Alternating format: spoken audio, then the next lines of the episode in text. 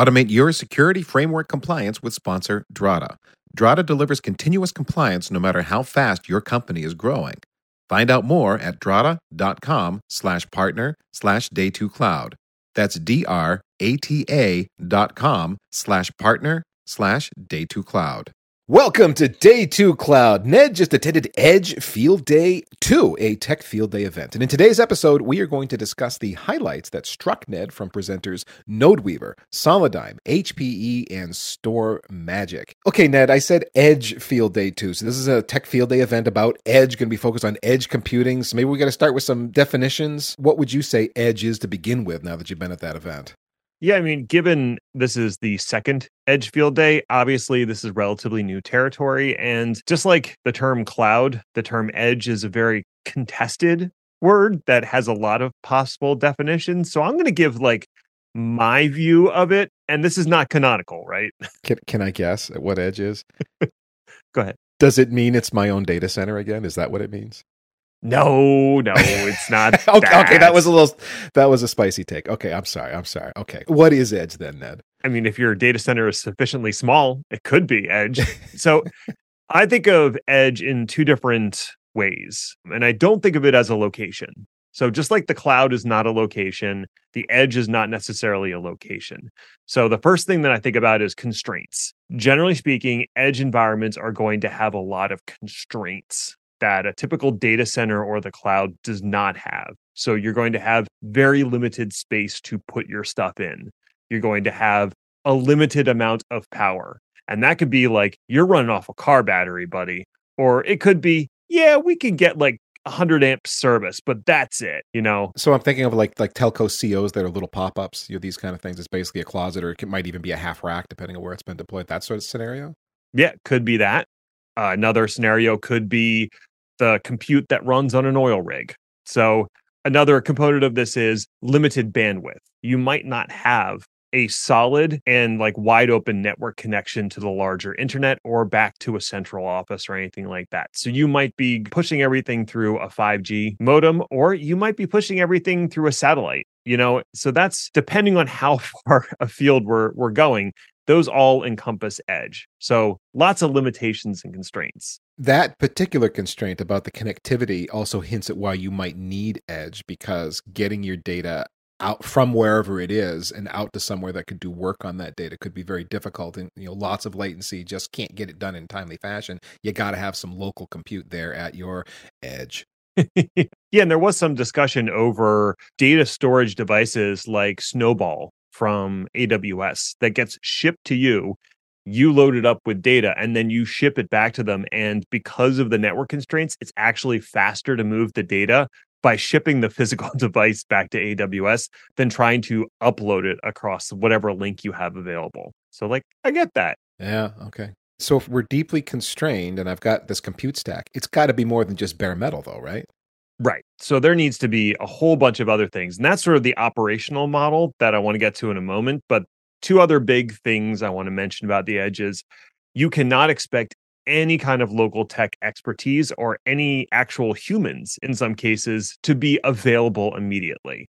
So, unlike a data center, when something goes wrong and you've got an army of techs that can run out and roll a crash cart and get your server back up, if something goes down at the edge, that might be a eight hour or 12 hour drive for someone to roll a truck out there to get hands on the device. Or it might be in a location that has people, but none of them are technically trained. Think like a retail location. Or going back to the oil rig example, they know how to run an oil rig, but they probably don't know like the best way to swap out a disk on a server.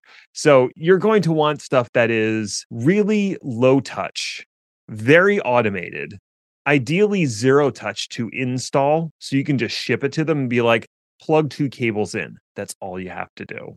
And we got the rest. And you want some sort of centralized management and monitoring around this, especially because the other thing about Edge is it tends to be a lot of little things in a bunch of locations. So think like 10,000 stores or uh, another example of an edge deployment is there's all these signaling stations along train tracks well, you might have a thousand, two thousands of those signaling stations, and each one of them is running some sort of compute there that you want to manage and monitor. So this could be a really small box. Sh- we shouldn't be thinking about necessarily racks of servers. It could be. It sounds like a really small device. It can be. A lot of the examples of edge devices are either really small form factor servers, so something that takes up like one U high and half a U wide, or it could be something even lower powered than that, something that runs on an ARM processor like a Raspberry Pi or something similar to a Raspberry Pi.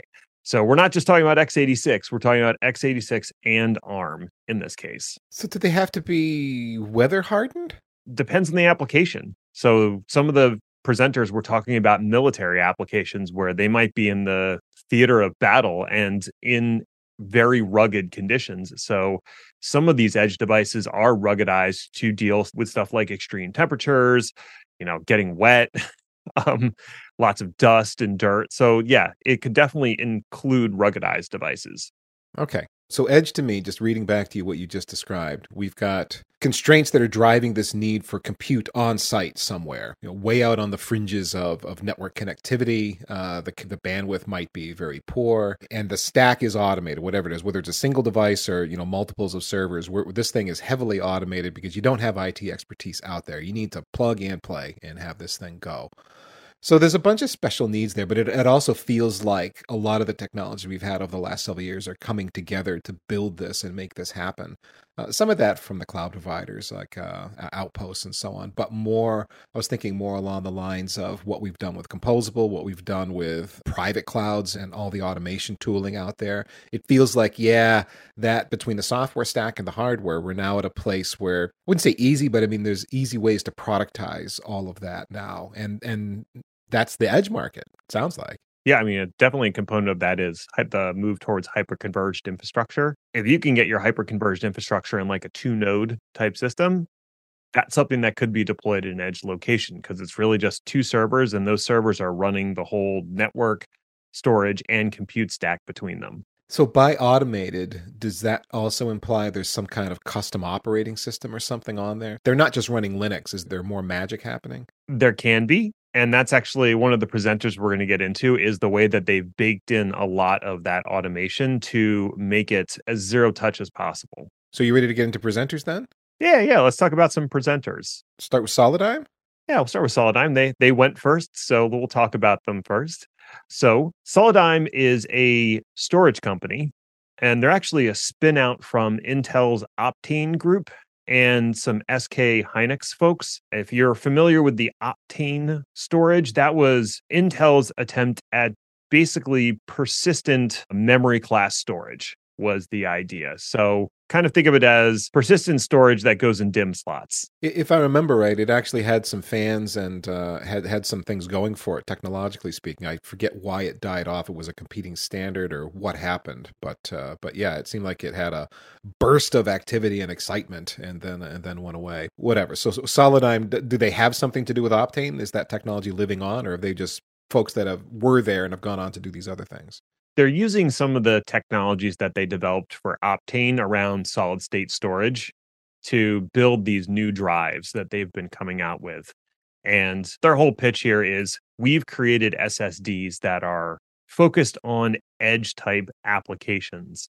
And for that reason, we've done some and not special sizes, but some special configurations that might help you if you have an edge set of systems that need pretty good storage. What does storage for the edge mean? Does that mean it's about the environmental uh, resistance? It can handle the uh, the tough environment. Does that mean it's got specific performance characteristics because of the workloads they anticipate might be running at the edge? Yeah, so it's kind of both of those. The primary argument they were making is hard drives, traditional spinning rust is not a good fit for edge.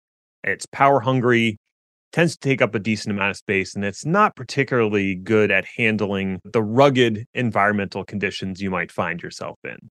And so, for that reason, most of the storage that's deployed at the edge is going to be solid state. So, beyond that, it really comes down to what does your workload profile look like? What sort of data are you dealing with at the edge? And that really depends on the use case. So, they were talking about some use cases where you just have a sea of sensors. Think like a car. I just bought an EV.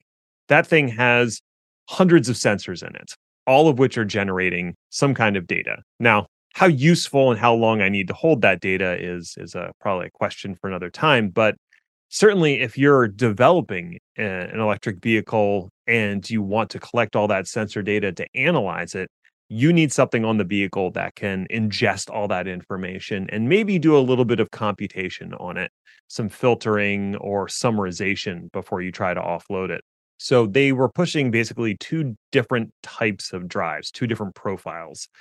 One is their uh, QLC drive, which is for uh, what does that stand for? Quad level cell, which gets down into the actual architecture of the SSDs themselves. I don't know how familiar everyone is listening with MLC versus QLC versus SLC. So maybe I need to dig into that a little bit. Yeah, yeah, like like the SLC acronym I've seen. The other two I hadn't. I couldn't have articulated those differences. The original SSDs are the SLCs, single level cell. So it all refers to how many bits you're trying to store in a single cell at a time. And there's a trade off here. The more bits that you can store in a single cell, the more storage you can get out of that cell. So if I can store four bits instead of one in a single cell, I get four times the amount of storage. However, there is a penalty that you pay, especially for writing to that cell, uh, and sometimes for reading to a certain degree. So, because there is a performance penalty and there's also a, a wear and tear penalty because you're hitting that cell more often, so SLCs tend to be more performant and longer lasting, but they come in smaller storage sizes because you're not getting the efficiency of storing more bits in one bin. And then they made multi-level cell, which is really just two bits per cell. And then TLC was triple level, and then QLC is quad level. So you can see they probably should have called the second one dual level, but I don't think they realized they were going to go with a triple eventually. yeah. So what Solidigm was pushing was if you are in an environment where you need to house a lot of data and you're not going to be doing a ton of analysis on it, then these QLC drives are the bomb. They were showing off a 61 terabyte drive. Oh, wow. Okay. Yeah. So 61 terabytes on a single drive. And they were talking about uh, if you could load up an entire regular one use server with these drives, then you would have, I forget how many petabytes. It was some ridiculous number of petabytes that you could get loaded into this server.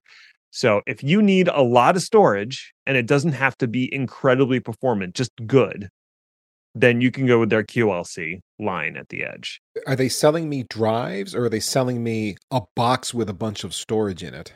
They're selling you drives. So they partner with OEMs to include the drives on their systems, or you could buy direct from them. But typically, you would go through some other vendor and request these Solidigm drives to be part of them. So I could spec a box from HP, Dell, whoever, and spec Solidigm drives for certain of the product lines. Absolutely. The other thing they got into, and this is not something I've been keeping track of. So I was like, what are these acronyms? Explain them to me. Uh, they were talking about the updated form factor for SSDs. And if you think about like the traditional form factor in servers, you had like three and a half inch drives and two and a half inch drives. And those were like the hot swappable ones. And they used the, I think it's called the U.2 interface on the back for power and data.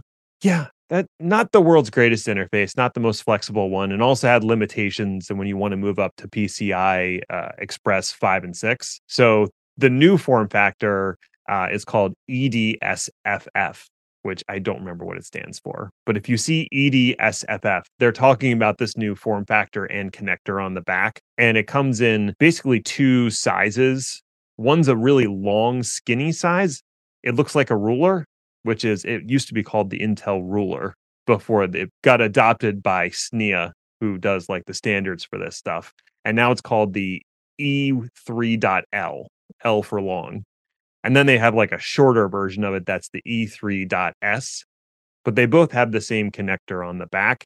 And it's a much smaller connector. It's hot swappable and it can run at PCI 5 and 6 bus speeds, which is huge. That's very important for modern servers. And so the key here is going to be a server with a motherboard that has been architected with that interface. Yes. Is that becoming like I can expect that in a server class uh, motherboard now that that's going to have that interface? Is it taking over? Or is it more of a specialized thing? I got to kind of look for it. Oh, that's got the one I want. You would have to look for it, but it's going to be common enough that you're not going to have to look hard. Okay. So that was Solidigm. Their pitch was uh, we're a storage company who also creates these really high capacity drives that fit well in edge use cases. So I wouldn't call them an edge company necessarily, but they have a solution that fits well for edge storage. Okay. Uh, now, did they mention anything about supply chain challenges? Uh, that used to be like a year or two ago. We were asking that question all the time. It feels like it's less and less of a problem, but there's still certain classes of chips and where it still seems to be a, a bit of a thing. Did they talk about availability at all? They didn't mention any issues with availability or supply chain. They might not have wanted to bring it up if there were those issues and no one asked about it. But uh, yeah, they didn't mention anything regarding supply chain. Did they happen to talk about pricing? What the heck does a 61 terabyte drive cost me? Because it ain't a thousand bucks. It's going to be a little more. If you got to ask, you can't Right. afford it. And these things are pricey, right? And they have different sizes of the drive. But yeah, if you want a 61 terabyte SSD drive for your system, you're going to be shelling out a decent chunk of change for that. They didn't say actual pricing, but I'd imagine since it's enterprise class and all that, you're you're talking, you know, four or five thousand at least for that drive, maybe more. Mm, I would have guessed even more than that. Okay, four or five thousand. I mean, I'm not shelling out for it, but it doesn't sound too bad if it's actually down in that price range. I, I would be curious to see. Let's take a quick sponsor break. Drata, DRATA, provides compliance automation. That means if you're working with a security framework like SOC 2, ISO 27001, PCI DSS, GDPR, HIPAA, CCPA, FIEC, various NIST standards, or CMMC, Drata helps. Over 3,000 companies use Drata, including Lemonade, Notion, and Fivetran. Drata collects information from your tech stack and maps it onto security frameworks using over 80 integrations, including AWS, Azure, GitHub, Okta, and Cloudflare. Drata offers automated, dynamic policy templates you implement to become compliant. Drata will continuously monitor your compliance state so you'll know if a system becomes non compliant and can alert the system owner. What if you need some advice? Drata has a team of former auditors who have conducted 500 plus audits available for your questions, including regular meetings and pre audit planning. So say goodbye to manual evidence collection and hello to automated compliance by visiting drata.com slash partner slash day2cloud. That's D-R-A-T-A dot com slash partner slash day2cloud. Bringing automation to compliance at Drata speed. Okay, so so that's Solidigm. Mm-hmm. How about we move to StorMagic? Yep. StorMagic. This is another storage type company, but what they're talking about is a different level of storage. We're not talking about the physical drives anymore. Now we're talking more about the abstraction of storage and presenting it as something that virtual machines could use. They are the spiritual successor to HPE's StoreVirtual product. I don't know if you ever encountered that product. I did not. No. Lucky you. oh my. Ned has feelings. well, I encountered it a few times out in the wild, and it was a really good product if you were deploying it for its intended purpose. But the thing is, it was so much cheaper than HPE's other SAN sort of options that it was often sold in place of what should have been a more robust deployment. So then when I would come in later and encounter it, I'd be like, well, you're asking it to do a thing it just can't do. And we're going to have to replace your solution. And then they saw the dollar signs and they weren't happy with me. And I was not happy with the previous architect. But that is such a great conversation to have with a client. Oh yes. oh boy, oh boy. lots of fun. So you say StorMagic is the spiritual successor to HPE StoreVirtual. Okay, what does that mean? Does that mean that it's got actual product heritage that goes back to a similar code base, or just it feels similar to you? Um, they weren't super specific about the code base. I think some of the guys that's founded StorMagic came from HPE. So I'm sure they brought, if not the actual code, the ideas behind it with them. And their main focus, what they're focused on, is providing a simple, low cost storage solution for edge and like robo sites. Basically their their core assumption is you're probably not going to drop a storage array at the edge. You're not rolling a VMAX out to one of these sites, but your virtual machines and other workloads need some kind of storage to run. You probably want it to be decently performant and highly available. How can you do that with the minimum amount of hardware? And so that's sort of their primary focus is you don't have a ton of hardware. You might have older hardware you want to use. You're not going to slap a storage array in. So, how do you get persistent, highly available storage out of these locations? And again, this is a software layer that goes on top of hardware. They're not selling me a full storage solution, if you will.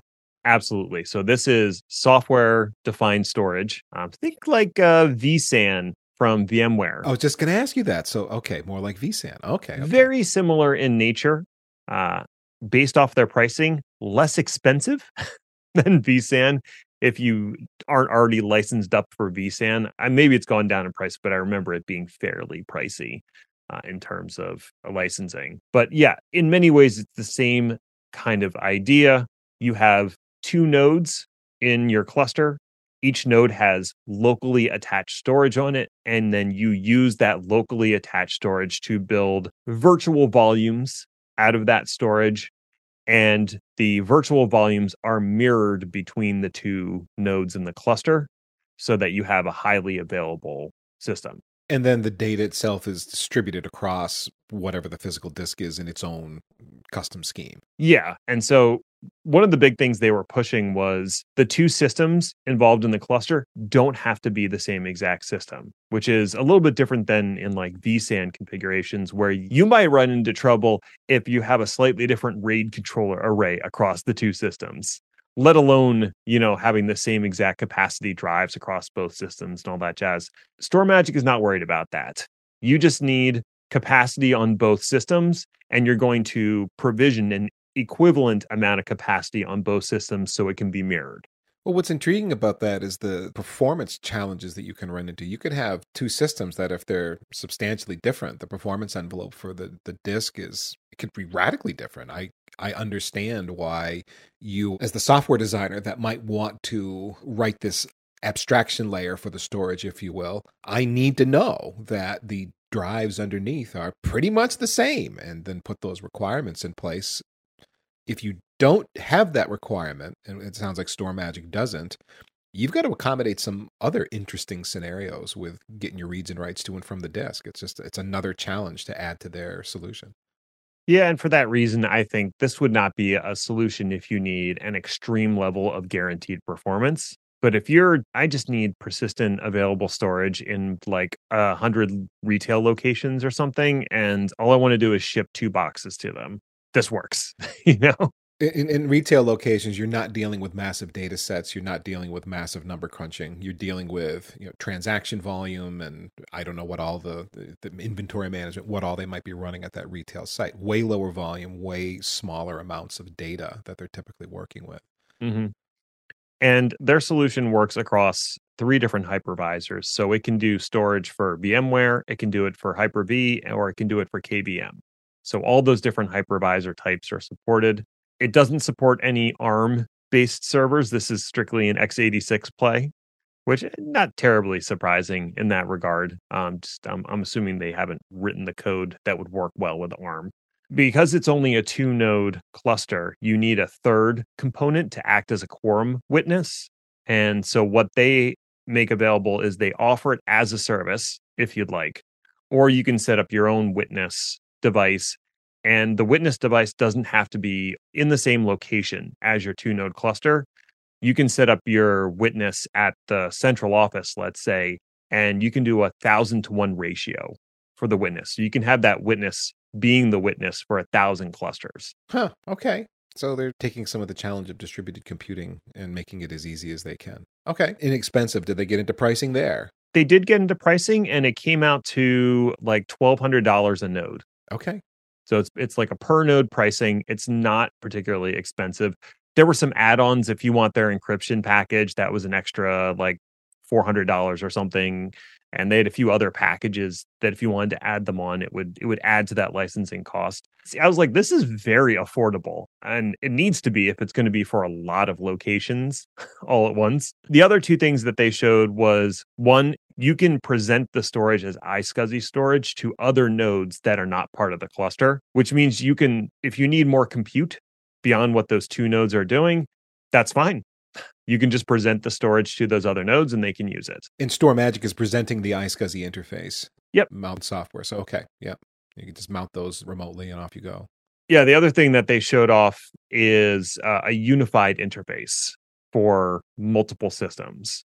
So if you're back at that central office and you're managing, you know, a hundred of these systems or a thousand, you don't want to ping every individual system.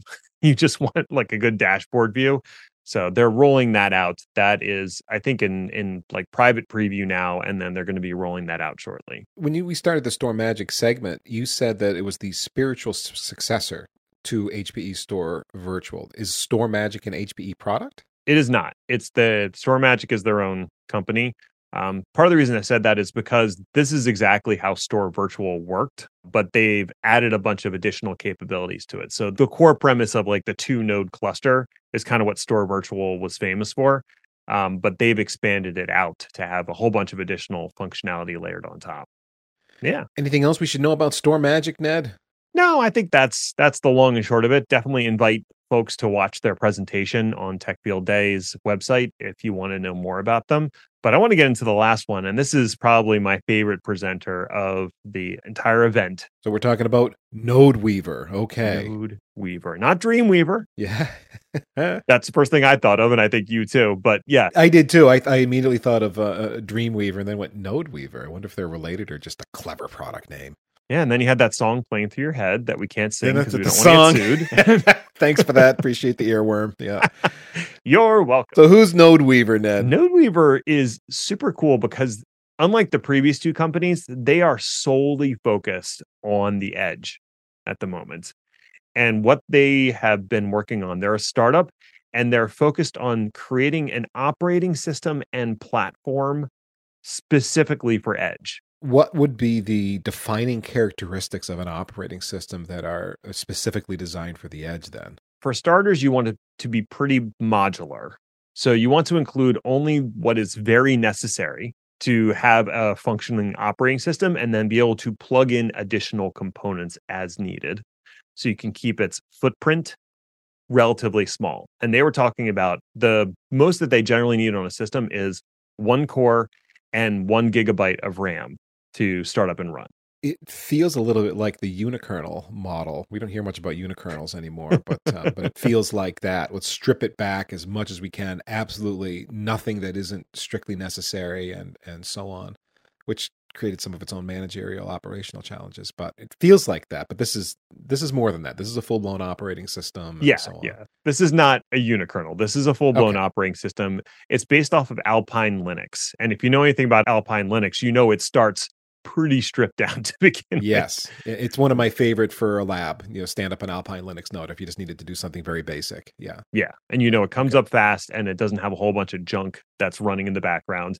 And that was sort of their starting point is let's start with that and then layer our platform on top of it. And they were really looking at how can we make this as zero touch as possible? How can we support the maximum number of different kinds of devices and how can we deliver a platform that supports things like orchestration and all the apps that might exist out there today in their various flavors? Based off what they were showing i feel like they accomplished all of those goals. It was it was very impressive i guess is what i'm trying to say. Oh my okay. So ned was impressed. Okay ned so tell us more.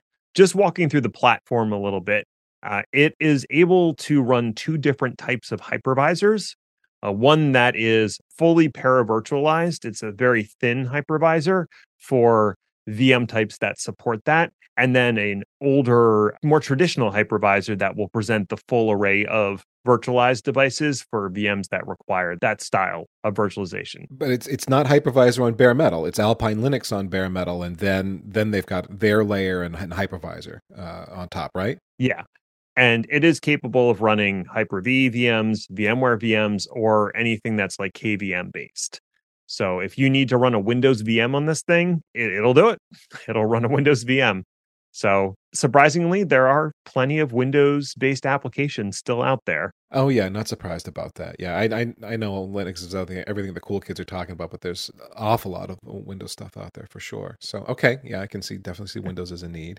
So that's the sort of virtual machine. The other compute layer they have in there is they have a bundled Kubernetes distribution that can be deployed if you decide to include it in your configuration.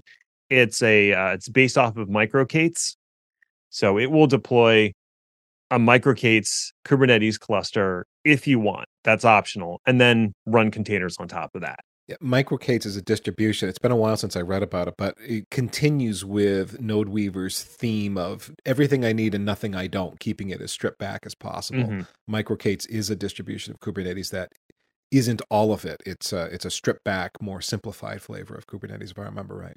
Absolutely. And that's that's their goal is like keep it small, let the applications have as much room as they need. On the networking side, each node runs a virtual switch. And so you can carve up the network as you want. And you can also spin up a virtual router on each one if you need to connect various networks together. Okay. And it supports security groups too. So you can do some filtering and traffic rules as well. Oh, I have so many questions. We can't get into all of that. We, we but, can't. But it, we can't. There's so much. Would be curious to see, like, okay, they got a V switch built in. There's multiple hypervisors they're running on top. They've got a cage distribution if you want that. All of which have their own networking interfaces, and now it sounds like they've got their own as well. So how the ingress and egress of packets goes through the kernel and up into the upper layers would be fascinating because it feels like they added yet another layer to it. So that'd be something I'm curious about. Yeah, and I, I would be happy to uh, send you over to them to answer all the networking questions that I didn't ask. Fair enough. Fair enough. From a storage perspective, they wrote their own distributed file system. Oh, why though? It's based off of some existing distributed file systems with their own like special sauce put on, but essentially it kind of does the same thing that StorMagic is doing. It allows you to take physical storage from a bunch of the different nodes and then just kind of make it all one big pool of storage. And then you can carve it up however you want. You can set different levels of protection for different volumes that you provision. So you can provision a volume that has no protection. So it's just, you know, RAID zero. if it's gone, it's gone. You could also do one that's running at, I think, protection level like three, which would be the equivalent of like RAID 10. So it really depends on what level of protection and also performance you want for each one. And it will do its best to write the chunks out to the appropriate places. The more you're describing this product, I'm like all of a sudden my brain's going, I think I want this in my house for lab stuff. It feels like a great platform for that. Forget these edge guys with serious workloads. I got my own stuff to do in the basement, Ned. I want some NodeWeaver. Not only that, but they made the bold claim that it runs on any device. And I was mm. like, whoa, whoa, slow your roll there, guys. Any device. And they're like, mm, pretty close because uh, they run on x86 and they also run on ARM. And they're not picky about the x86 and not super picky about the ARM either. So they showed it running on a Raspberry Pi. I was just going to ask you that Raspberry Pi. Absolutely, you can run this thing on a on a Pi. Uh, it just needs that minimum of one core and one gig of RAM so you probably couldn't run it on a Pi 1. Yeah, yeah. But like, yeah, like a Pi 4, no problem. They had it running on an Intel Atom box. They had it running on just a traditional x86. Uh, I forget what which processor it was. It was like a Xeon processor. It runs on all of those. And and leaves enough that you can actually run something on top of it. It doesn't eat the entire box, even though they're that small. Yeah, absolutely. So I was like, okay, this is interesting. And then they got into how they handle the provisioning and configuration of the boxes. So what they do is they have basically uh, a bootloader that you put on a USB stick along with your desired configuration. And then you ship the devices to wherever the location is along with the USB stick and tell the person at the other end, put the USB stick in, plug in the network cables, power it on. And then it does zero touch provisioning from there. The bootloader lays down the platform it finds the other nodes if they're up already on the same network. And then it reaches out and phones home if that's an available option, depending on the config that you've built. That's slick. And that's where we should be at this point in time, honestly, with uh, all the work that's been done over the years with Zero Touch. And uh, the ability to do that is certainly there. But again, it is slick, even though Yeah. it's not like, you know, groundbreaking. It's still pretty awesome. They did a live demo. They had five devices in the room and they had one delegate each power on the device with the USB stick and then wait. And while they continued the presentation, and 10 minutes later, each of them got an email from that device saying that it had been provisioned and was phoning home. Well, that's that's brave of NodeWeaver because we all know the curse of the demo gods. You don't do a live demo like that without a pretty high expectation that something's not going to work out. And if they did it in that scenario and uh, and pulled it off, that's again brave, but maybe it speaks to the robustness of that boot up process and getting the nodes built. It's pretty cool, man. the whole time I'm just thinking, this is not just an edge product. Like I understand why you're targeting the edge. It makes a lot of sense. It's a growth area. You're meeting all these requirements that the edge has, and you're saying like any device, zero touch, air gapped environments are okay, like all that. But I'm thinking what you were thinking. I could use this in my lab. Yeah. well, can I afford it in my lab? Is the question, Ned. Pricing is per node. I don't think they actually mentioned the pricing, but the guy basically said if you want to run this as a demo or something inside your lab, we give you a trial license and we'll just re up the trial license as often as you want. Like if you're running like two nodes in your lab, we don't care. If you want to start running this at scale, then we want your money. But like if you want to try this out, you can do that for pretty uh, pretty much as long as you want because they want you to get familiar with the platform and become you know a proponent of it perhaps That's an interesting option I need to consider. Uh, I'm right at the point where I need to re up my VMUG Advantage for the next year because I run Hmm. uh, a few different VMware products to power my lab now. It's not that expensive. It's you know it's 200 bucks a year, and I even got a 10% discount coupon from somebody who wants to make sure that I renew. So it's not that spendy. At the same time, it's VMware. I've been using it for a long time. I'm pretty familiar with it. It is what it is. It's not exciting and new anymore. It just works, which I suppose is in its favor. But uh, but this sounds really neat, and and I would check the box for the microK8s option to uh, to, to have that in the lab too, because that gives me some other interesting uh, things that I've been wanting to play with in the lab without having to stand up my own Kubernetes clusters on uh, on VMware. So, but of course, their major thrust is Edge. That that's that Mhm. really where they're going. But did you feel like they were putting themselves in a box by making it an Edge play?